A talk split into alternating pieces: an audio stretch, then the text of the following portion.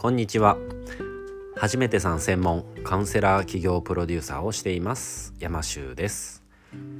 この番組は初めてカウンセラーとして起業したいという方に向けて、えー、起業のお役に立てる情報をお伝えしていきます。はい。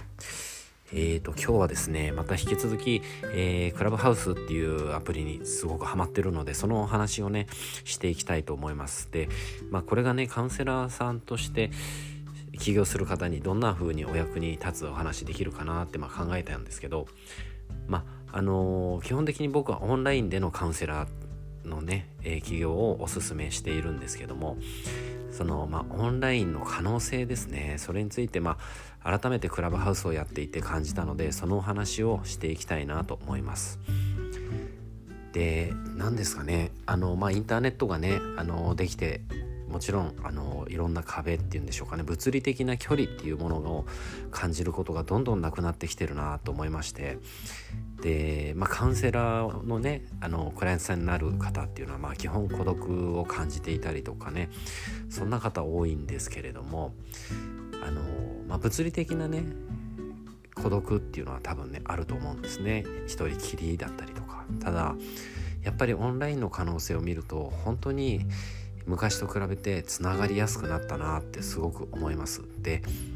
特にクラブハウスやって思ったのが、まあ、今まで本当にね、まあ、まあおそらく一生会わないだろうと思ってたテレビの中の、えー、まあ、芸人さんだったりとかあとはでかい会社の企業の社長さんとかですね。まあ、先日はアメリカの,、まあ、あの有名なね、えー、起業家の方がクラブハウス内でお話しされていたりとかして。でまあ何かねチャンスがあればその方から指名していただければその方と直接お話しできるなんていうチャンスあったりとか今日も朝芸能人の方が「あのちょっとお話しませんか?」なんつってねこうそういうルームを立ち上げてやってらしてなんかそのもう本当に物理的な距離っていうのがなくなってきてるなって思いましたそう考えると本当にまあこれを聞いてくださってるあなたと僕とが明日つながるなんていうことも可能性としてはゼロではないのかなってすごく感じます。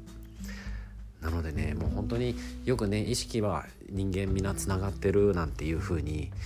言いますよね。まあこれスピリチュアルになるのかな？ちょっと分かんないんですけど深層心理ではつながってるなんて話しますけど本当に